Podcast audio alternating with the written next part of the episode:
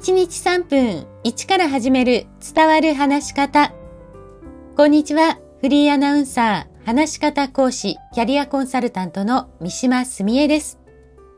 番組をお聞きくださいましてありがとうございます。さあ、司会のピンチヒッター3連続、3日目も無事終了しました。まあ、この3日間のうち、オンラインが1回、リアルが1回、そしてリアルとオンラインのハイブリッドが1回という具合に、まあ、このコロナ禍でイベントのやり方も多様化したなぁと感じています。このあたりの違いなどもまた改めてお話できたらと思っています。さあ今回は読みやすい台本について詳しくお伝えしていきます。私は台本をいただいた際に自分が読みやすいように修正しています。修正といってもコメントを書き換えるわけではないですよ。文字のサイズ、行間、文字幅、フォント、開業の場所などを変更しているんです。たったこれだけのことですが、まあ、それだけで読みやすさが格段にアップし、読み間違い、言い間違いなどを防げます。というのも、人間は緊張したり疲れが溜まっていると目の筋肉が動きづらくなります。そうすると文字を追えなかったり同じ行をまた読んだりなんてことにつながるんです。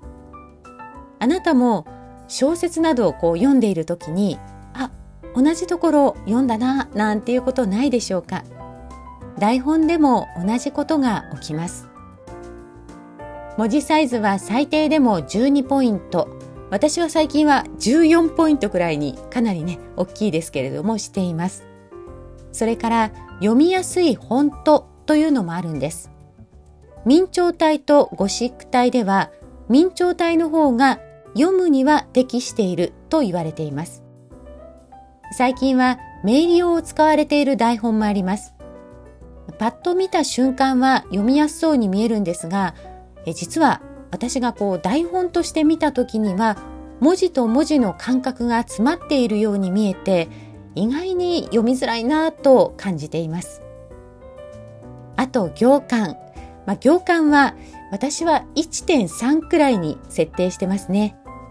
1だとやや狭く、1.5までになるとちょっと広すぎるんです。台本は枚数をできるだけ減らそうと小さい文字サイズだったり、行間や文字と文字の幅を詰めて作る人がいるんですが、人前で緊張している中では、文字の見づらさはさらに緊張を高めることになります。あなたも人前で話すとき、ちょっと意識してみてください。今日も最後までお聴きくださいましてありがとうございました。